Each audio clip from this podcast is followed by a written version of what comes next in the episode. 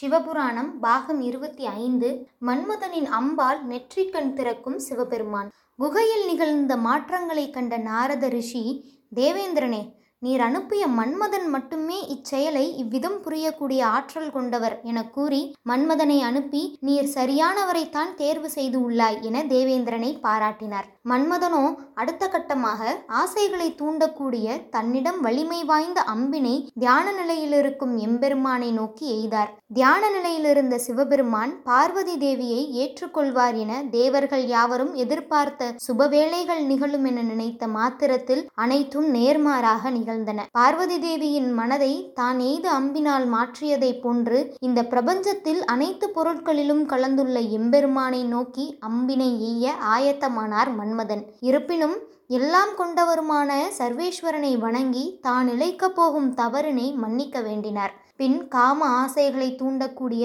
நீல அம்பினை எடுத்து சிவபெருமானை நோக்கி எய்தார். மன்மதன் எய்த அம்பினால் சிவனின் மீதுள்ள காதல் எண்ணங்கள் மிகைவுற்று சிவனை பார்த்த வண்ணம் பார்வதி தேவி இருந்தார். தன் பதியானவர் எப்போது தவத்திலிருந்து எழுந்து என்னை அழைப்பார் என ஒவ்வொரு கணப்பொழுதிலும் எண்ணங்கள் அதிகரித்த வண்ணம் பார்வதி தேவி இருந்தார். தாட்சாயணி தேவியின் மறைவுக்கு பின் அவர்களின் உடற்கூறுகள் சக்தி பீடங்களாக அமைத்து அதன் பின் இவ்வுலக வாழ்க்கையை மறந்து தன்னிலை அறிந்து தியான மார்க்கத்தில் அமைதி நிலையில் இருந்த சிவபெருமானை மன்மதனின் அம்புகள் அவருக்கு இடையூறு ஏற்படுத்துவது போல் அமைந்தது. இதனால் சிவபெருமானின் கோபம் மிகையுற்றன.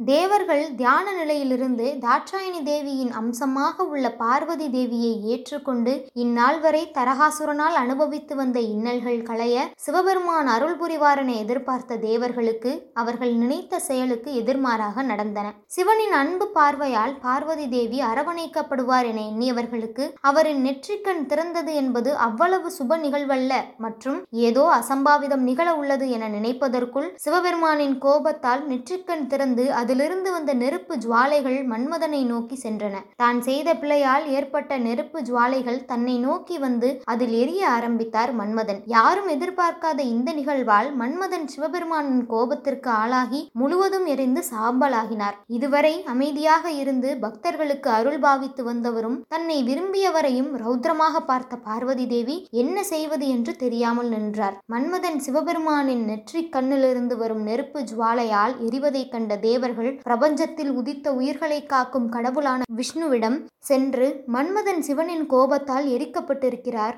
இவ்விதம் தொடர்ந்தால் மன்மதன் அழிந்து சாம்பலாகி விடுவார் பிரபுவே. தாங்கள்தான் சிவபெருமானின் சினத்தை குறைத்து மன்மதனை காக்க வேண்டும் என வேண்டி நின்றார். ஆனால் விஷ்ணு என்னால் எதுவும் செய்ய இயலாது. ஏனெனில் சிவபெருமானின் மூன்றாம் கண் எந்த நோக்கத்திற்காக திறந்துள்ளதோ அந்த நோக்கத்தை முடிக்கும் வரை கண்கள் மூடுவது என்பது சாத்தியமல்ல.